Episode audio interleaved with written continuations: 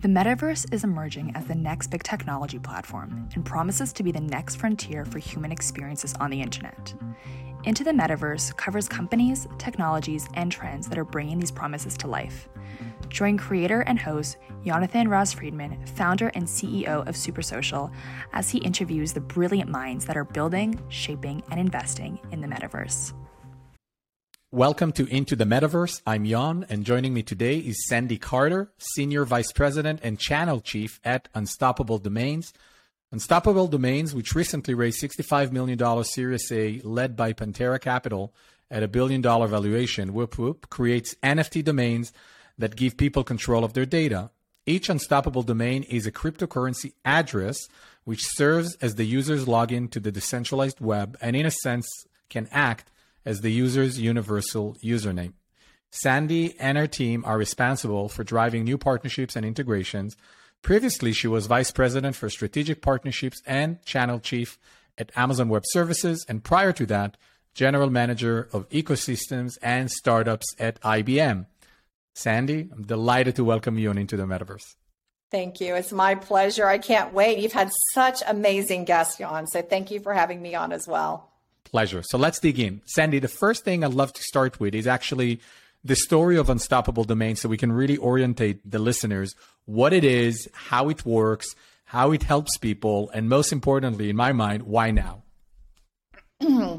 yeah, so Unstoppable Domains was started back in 2019 with a really powerful mission. And that mission was to provide Web3 domains as a digital identity. The very first use case was a superpower that a Web3 domain has that a Web2 domain doesn't. And that is the ability to transact with uh, crypto. So, what a Web3 digital identity did back then in 2019, number one use case was taking that long, horrible set of letters and numbers and translating it into a human readable form. So, for example, sandy.nft. And that was really the first use case. That's how Unstoppable was born, was based on that first use case for digital identity. Fast forward to today, that use case is still available and working great today, but it's now been expanded. Now your digital identity even has more power. So, for example, in the Web 2 world, when you log in, Jan, to Google or TikTok or Facebook, you're using your username and password to log in. And that means that all the data that's accumulated about you while using those platforms belongs to the platform. That's why they made over $100 billion last year selling your data and my data. So, what that Web3 digital identity does is that it enables you to own the data. So, big difference ownership. Who owns the data? Who owns that digital identity? And so in Web3 now, that digital identity, sandy.nft, not only transact, but it contains all my important data that enables me to do things like have a real name on a gaming leaderboard, be able to do encrypted email, have a decentralized website, and be able to log into over 400 applications, transact with over 165 different wallets, really gives a lot of power back to the user. And so that's kind of the story and why now. Our mission is to put a digital identity into the hands of every person on the globe. We believe that digital identity is a human right, right? Owning your data because that data about you is who you are. So why should somebody else own that information about you? And so that's our mission and our passion today is to really drive that home. And why now? Now, this is the entry point. This is the gateway for brands to try it, for individuals to start getting set up, is to own their own digital identity. Now, let's put that wonderful explanation about Unstoppable, let's put it in the context of the much wider conversation that is obviously maybe a bit less hype now, which is probably not a bad thing. But nonetheless, it is pretty much happening. And what I'm talking about is the emergence of the metaverse. So, more simply put, the emerge the evolution of the internet into something that is a persistent, immersive, 3D virtual world that are ideally interconnected, where ideally people can go in between different platforms, carry their identity, bring their asset, their digital assets with them. Maybe there's some also physical connectivity. But if we think about the internet as something that is going to be this massive interoperable network or virtual world where you and I can jump around between different places, very much like in the early days of the internet before Web 2.0 platform consolidated different islands on the web why having a control of my identity and my data is going to matter to people. And a follow up question to that is even if we do have data and control, what are some of the things that can really go wrong for people when we own our own data and we control access to that data? Great questions. So, first of all, you know, again, I'm just going to repeat your digital identity is your hum- human right. But more importantly, it's going to define who you are. So, if you think about the metaverse, and you and I were chatting before, I mean, the thing that I picked up from what you were saying and all of the examples you were giving me with all the great companies you've worked with were was that people were at the center of the metaverse. So if people are at the center of the metaverse and they're going to experience this immersive environment around them, most of them, if not all of them, are going to want digital identity to be a part of who they are.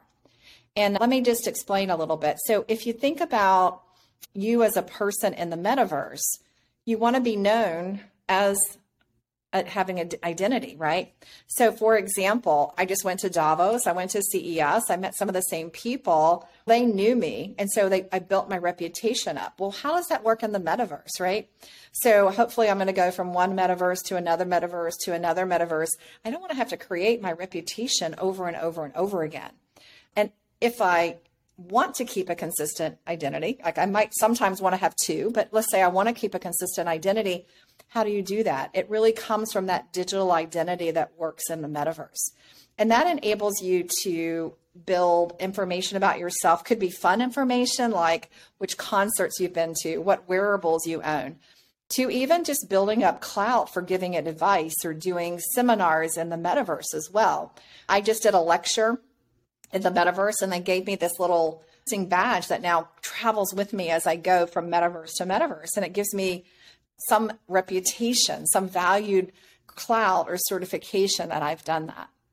Now, what that also means, though, is as we are maturing, which the metaverse is still young, but it is maturing, is we're now looking at standards in the metaverse. So, how do you travel? How do you teleport or port from you portal from one metaverse to another?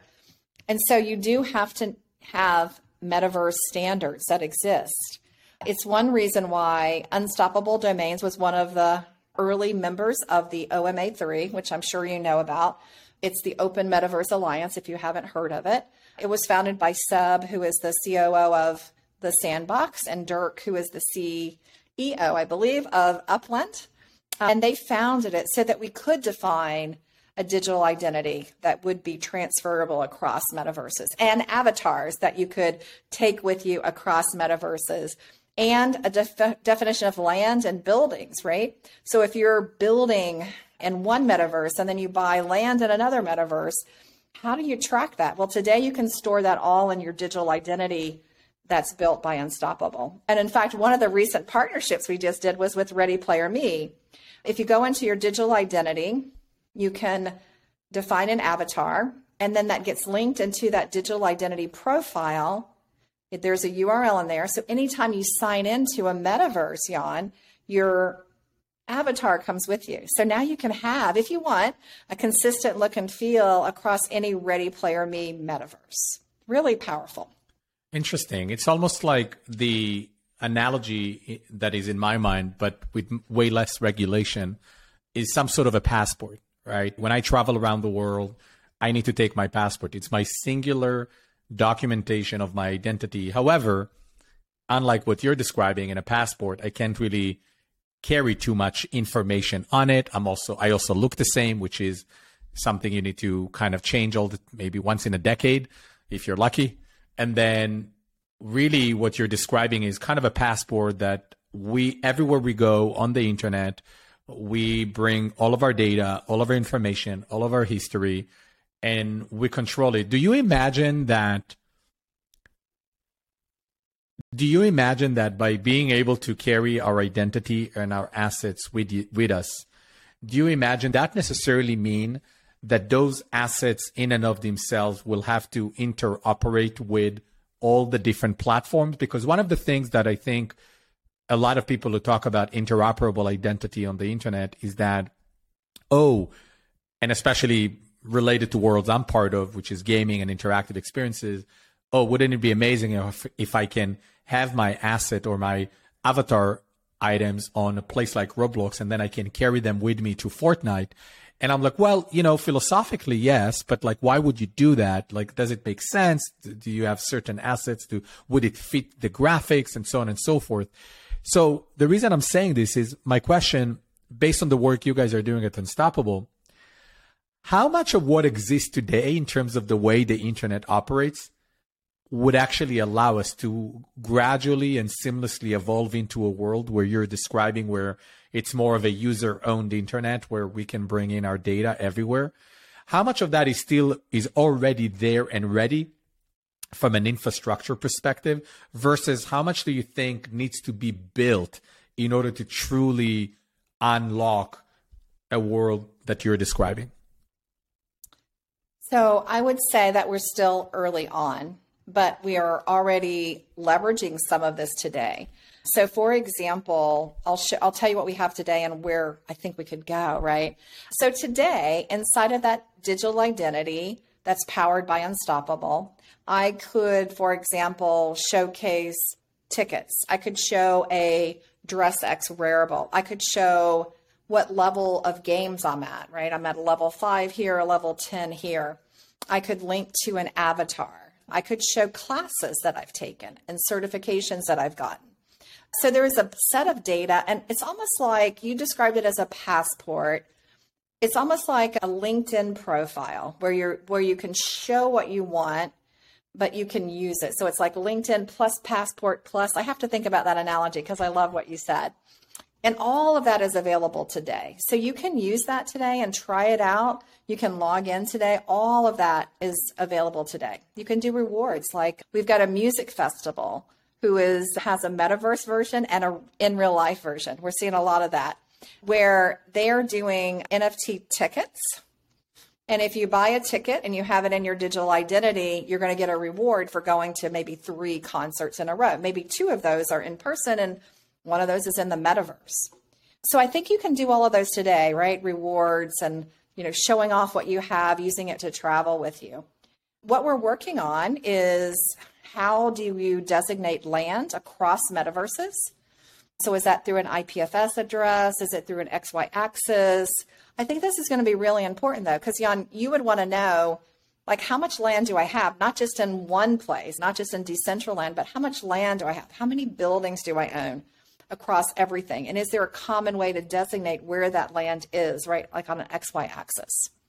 I think that's coming pretty shortly. Other things I think that are in the works are healthcare data. So imagine being able to carry your healthcare data inside that digital identity.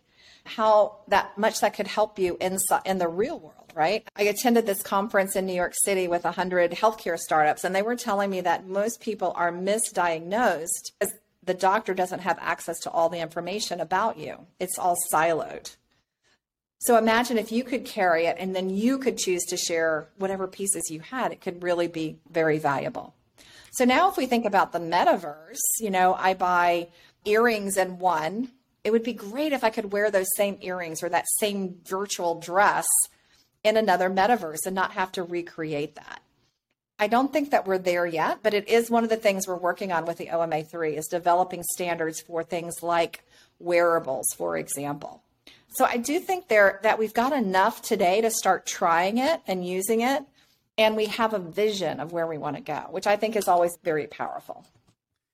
That's a great springboard to a question I have about let's assume it's all happening everything you're describing is happening, and we are going to move into a world where it's more of a user owned internet where we carry our identity and our assets with us.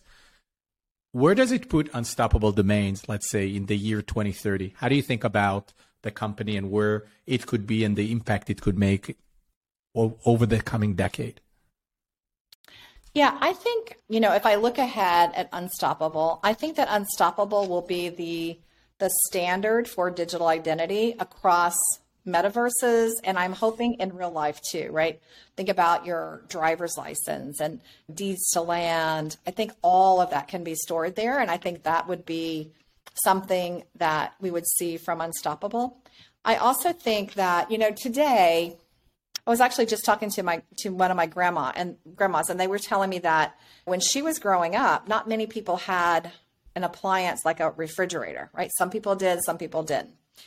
I think in 30 years, I think we're each going to have a data appliance to store our data. So I'm thinking in 30 years, all that digital data about you, that appliance may come from Unstoppable, right? It may be something that we, um, that is branded and it's so easy that anybody could manage their data, not like today where you need a, database administrator, for example. I think you're also going to see a lot of interoperability standards that will come out from what we're doing and how we're doing it. So, for example, I think all of your land will be defined in a particular way. And I think a lot of that ability to portal and map will be stored inside of that digital identity. So, if you're thinking about that spatial information highway, how you get there and how you exhibit that will also be available through Unstoppable.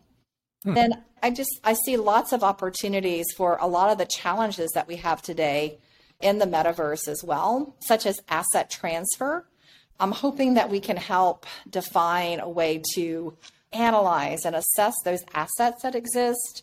Hopefully would be sitting in your digital identity and then those would be able to be shared between virtual worlds. We'd have an ability to describe that asset with some set of metadata. We'd be able to provide guidance and best practices and certifications so that you could use that as it's stored in your digital identity. So I know that's a lot, but that's kind of what I'm thinking. I can see that and I appreciate the explanation. And actually, that's a great kind of switching gears to a slightly different topic I wanted to cover with you, which I'm curious about, which is you've worked at IBM and you've worked at Amazon for Amazon Web Services, undeniably two of the most iconic technology companies, also two of the largest technology companies. And now you're at Unstoppable Domains, which I think is in the few hundred people in a new area, kind of frontier tech, impact on multiple industries. what has been sort of the journey and what has been what it has been like to grow from some place like IBM to Amazon Web Services and working at that scale, and now trying to reimagine the way the internet operates when it comes to to digital identity with Unstoppable. I think it would be incredible to for the audience to understand that journey and also not only what led you to make those move, especially from AWS to Unstoppable, but also why did you decide to make that move at that point of time? So you have to understand a little bit of history about me at um, IBM. So one of the things that I always used to focus on is emerging tech. So when you think about IBM, I helped to start a new category called SOA, which is service oriented architecture. It's actually used today in the metaverse and it's actually what the cloud is built on. But way back then it was like emerging, like no one had done it before. And so I was able to help shape what that was. And that became one of my superpowers. So I helped IBM do that with SOA, service oriented architecture. And then I moved to IoT, Internet of Things. The cloud became on the scene. So I got to do it at the cloud. And then I worked on the Watson project at IBM. So if you remember, we were really the first out the gate with Watson, which at that time, remember, it played Jeopardy and it played chess. And it was pretty amazing. So I got to work on all that emerging tech which means that when I was in those companies, I did have a lot of people that worked for me, but we were always kind of looking at what's the next thing? How do we monetize it? And then once we started monetizing it, I passed it to someone else and I moved on to something. When I left IBM, I actually went to a startup that was focused on an innovation platform. And that's actually where AWS found me. I was working on this, was kind of like a Myers Briggs for a company you almost man- measured your innovation IQ, right? So that you could see which innovation tactics would work. And I had been studying Amazon for that research at that company. And that's how I got hired into Amazon. So Amazon hired me not to do that real innovative technology, but to take the cloud into enterprises. And so what they said was, we want to almost do a reverse of your superpower, which is emerging tech and getting it started. We want you to take our tech and get it embedded into the enterprise who's having trouble with the cloud. And then as a group, and when I started at Amazon, Jan, it was like a startup. I mean, we had small teams. I was able to write a narrative, which is part of the AWS culture, and I would have a great idea for a $50 million business, and they would say, go fund it, go do it. It wasn't like do these 22 meetings and prove this business case. It was like, okay, go do it. At the, the last few years at Amazon, I got to work on, again, incredible emerging tech to help out in particular with regulated industries. So I was looking at blockchain for financial services and healthcare and governments, right? I was looking at IoT, I was looking at AR and VR and how you could use that, maybe with defense systems, with training in healthcare. And so that's really what took me down the rabbit hole is if you combine, think about it, you know, the world we lived in with the metaverse is kind of a combination of artificial intelligence and AR and VR and IoT, right? That sensors, there's so much now in metaverses to not just to bring in all the senses that you have and the blockchain. And so it was that that got me so excited. I was doing so many side projects that I loved, and I found myself spending more and more time there. And that's when I met Matt Gould, who is the CEO of Unstoppable, and he pitched me on digital identity for the metaverse and beyond, and I was all in. Amazing. What a great story, and thank you for sharing with me that background. I think it really helps explain how you got to do what you do and why you're doing it, which is always as important, I think. And while we're on that sort of personal mission of yours, one of the things that is obviously, in my mind, very clear, even though we're seeing some improvement, is how do we make sure that as we build this next era of the internet, it's going to be built by a really diverse group of people. And I'm not just talking about gender, you know, men, women, non binary people. I'm also talking about people from underrepresented communities around the world. So it's also not like just US centric. But I'd love to pick your brain and get your sense of what are you seeing today that makes you optimistic that these things are happening and that is changing? And what are some of the things that you feel companies can do better in making sure that the future is going to be built by a diverse representation of society versus what the first wave of the internet looked like? Yeah, this is one I'm really passionate about. Um, so I think that any emerging tech needs diverse thought. I call it diversity of thought. It's not just diversity of the way you look, but the diversity of the way you think about problems. That's what brings the best innovation. And to get that diversity of thought, you need culture differences, gender differences, racial differences, uh, school different. I mean, you need all of that brought together in order to really have the best technology that you can have. So I'm really passionate about what's happening right now in the Web3 and the metaverse space. Because if you look at the numbers today, only 8% are women who are really participating and building in the space. And that's just shockingly low. Like, how can it be 8%? When I was at Amazon, you know, in the cloud, it was 25%. And I was always like, oh, that's too low. We got to go up. You know, we need to be 40. But 8%? I was just at Davos and we were, there's a lot of overlap with artificial intelligence and what we're doing. And AI is 15%. So I think there's like this trend that emerging tech typically starts out being very homogeneous, and we've got to fix that. So I wanted to make sure we were taking action in that area, not just talking about it, but doing something about it. So I started a group called Unstoppable Women of Web3 and the Metaverse. And my goal was to bring in companies to help educate women about this space so they felt really comfortable applying for jobs, building and innovating in it. So we started, when I first pitched this, we thought, oh, well, maybe you're going to get 20 companies. And the first go round, we got 70 companies that all said, yes, this is a problem. We need more diverse people in the space. Again, not just women, but racial diversity, cultural diversity. I mean, you name it. And so we now have, I'm really proud to say, we have over 195 companies who have joined this mission. And the mission of Unstoppable Women of Web3 in the Metaverse is all about education. So we want to take that first step. How do we educate people? So we have classes, we have certifications that get put in your digital identity. We've got all kinds of partners helping us build uh, BitDegree, Bitmart, from Google. Even Google's come in with us, a Web 2 company that's doing a lot in Web 3. Folks like Deloitte, OpenSea. I was just on with blockchain.com today. All these people are very passionate about changing the game in the space. In addition to the education, Jan, I also believe that if you can see it, you can be it. You want to see people like you.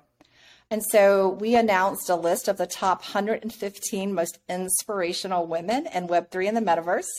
We're going to get some more women on your show from that list. Yes, please. Incredible. They are incredible. And that really gave us a lot of people going, wow, there's so many women. It attracts other women. We also decided this year to do the top 25 girls in the space. So these are girls that are 6 to 18 who are already doing smart contracts and building NFT collections and doing Roblox collections, making a business of it is pretty incredible. And then the final thing is speakers. We want more women speaking, like on your show. So gracious to have so many women and commitment to get more women and diverse groups on here. But we want others to do that. Like we want conferences to do that. So we also have a speakers bureau as well. That's fantastic. So, yep. And I know you have girls, right? And I have a, an 18 months old girl. Oh, 18 months. Wow. Yes. And you know, when I think about because before I had before we had her, I still I was always excited about all the companies I started over the past decade always had at the intersection of how it unlocks human potential with an initial focus on young people. My first company, we built a computer that kids can build and code themselves with Kano, where they can build a computer like Lego and learn to code and do coding applications. And that was really early in the learn to code movement about a decade ago. And when I think about Roblox, part of the thing I'm excited about is we are giving a career path to a new generation of creator who grew up on the Roblox platform and suddenly at the age of 19 and 20 and 21, I mean, half of our company are people below age 22 because they all grew up on the Roblox platform. But when I think about little girls like my girl, it's not just about opening up the opportunities of how she can play a role in building the future, but I think it's also making sure that until that happens, the future that we are already building today is going to be relevant and meaningful and inclusive to make sure that everyone feels invited. And especially in a polarizing world like today, it's not easy to do. And he said something really smart that I very much appreciate, which is it's not just about the way people look. It's not just a man and a woman, because there could be two women who are in the conversation who are still not diverse, right? They can speak, they can think exactly in the same way. And I think to really build a next generation internet that is meaningful and inclusive and provide prosperity opportunities for everyone, no matter where they are, is to make sure that no matter who we are, everyone gets a chance to build and contribute, which is why it's so fundamental that I think a lot of the technologies out there have to be, they have to be simple, simple for anyone to use and build on. And that's what I think is really exciting as we look at technologies like generative AI, digital twins, blockchain, and making sure that ultimately all of those building blocks of a next generation internet can be like a wet clay in the hands of creators, and the creators could be anyone, anywhere. I love everything that you said because I completely agree with you. I think that Web3 and the metaverse needs to be easier. I was actually teaching a class. I'm an adjunct professor, and I was teaching a class, and one of my fellow professors wanted to come in, and it was so hard. He's like a tech professor he got stuck up on the ceiling of this metaverse, could not figure out how to get himself down, stuck up there the basically the whole class. Why is it so hard, right? So we need to make it easier and more enjoyable. And I think that then unleashes this diversity of thought. right? It's about how you think differently so that you're inclusive of everybody out there who might be a user of the space. So we should get you guys, you know what? You should get into, you're going to get into our Unstoppable Women of Web3 in the Metaverse. So I can feel it now. We're kindred spirits, Jan, for sure. I would love to. I look every morning. Having a girl gives even greater sense of purpose to what we do every day, which is to build these amazing worlds. And I'm also very proud that there's so many amazing women who work at Supersocial today and they're smart and powerful and independent and they lead, right? And I think I, although I'm not a, I can, because I'm founder and CEO, I can say that it's a female led company because I'm a man. However, I am very proud that in the leadership and in the senior team, we have so many amazing women who are building and contributing and helping to shape not only the company, but also what we're building, which ultimately touches the hearts and the minds of a lot of young girls around the world. And as Roblox, particularly, it's such a uh, phenomenal place where I think, I don't know the official number, but I think 40 to 45% of the audience of Roblox, which means around 25 to 28 million daily active users, are actually girls, which is amazing. That's right. Well, I applaud you. Thank you for doing that. You know, I said earlier, if you can see it, you can be it. And so I love the fact that you're not just talking about this, but you're setting the bar. You're bringing your leadership team in, you're taking action. Your daughter's going to be really proud of you. I hope so. Yeah. Or she will say, Daddy, I don't know what you've been doing all these years. but thank you. I would love to be involved in any way I can. And I think we have amazing women on the team as well that I'm sure would be happy to contribute and really make sure that any girl anywhere can really believe that she can do more. Maybe that's a great segue to ask you my final question, which I love asking every guest is what's the one thing from all the amazing things we talked about and the great perspective you shared? What's the one thing you want our listeners, whoever they are, to take away from the conversation today? Well, my one thing is you're owning your digital identity is your human right. And therefore, don't wait. Go ahead and get that digital identity today. There's great educational videos. We've got tons up on Unstoppable Women of Web3. We can help you get started. I don't want people to wait because this is defining who you are, right? I mean, I've got sandy.nft. I'm starting to build that Web3 and metaverse brand now. There's nothing wrong with having a Web2 brand and kind of bringing some stuff over, but then creating that Web3 brand being early is great. So, everyone listening, I'm sure everyone who's listening to your podcast here into the metaverse is an early adopter and likes to be first. And I think that's what we need to do. And then you can show the way, right? All of you who get it can show the way and help to get this into the hands of everyone. Amazing. I love the statement. It's bold. Digital identity is a human right. Let that sink into your mind and hopefully it's the really going to be accelerated in how it's being explained and democratized so people can understand why it's important not just what can you do but why it's important that you are able to do that as the internet evolved to its next phase sandy thank you so much for being with us today Thank you so much. And again, thanks for being such a diversity champion. We love having men who are strong diversity champions as well. So thank you, Jan. Thanks for having me on to your podcast too. Really appreciate it. Thank you so much for listening to this week's episode of Into the Metaverse. We hope you learned a lot and explored new aspects of the metaverse.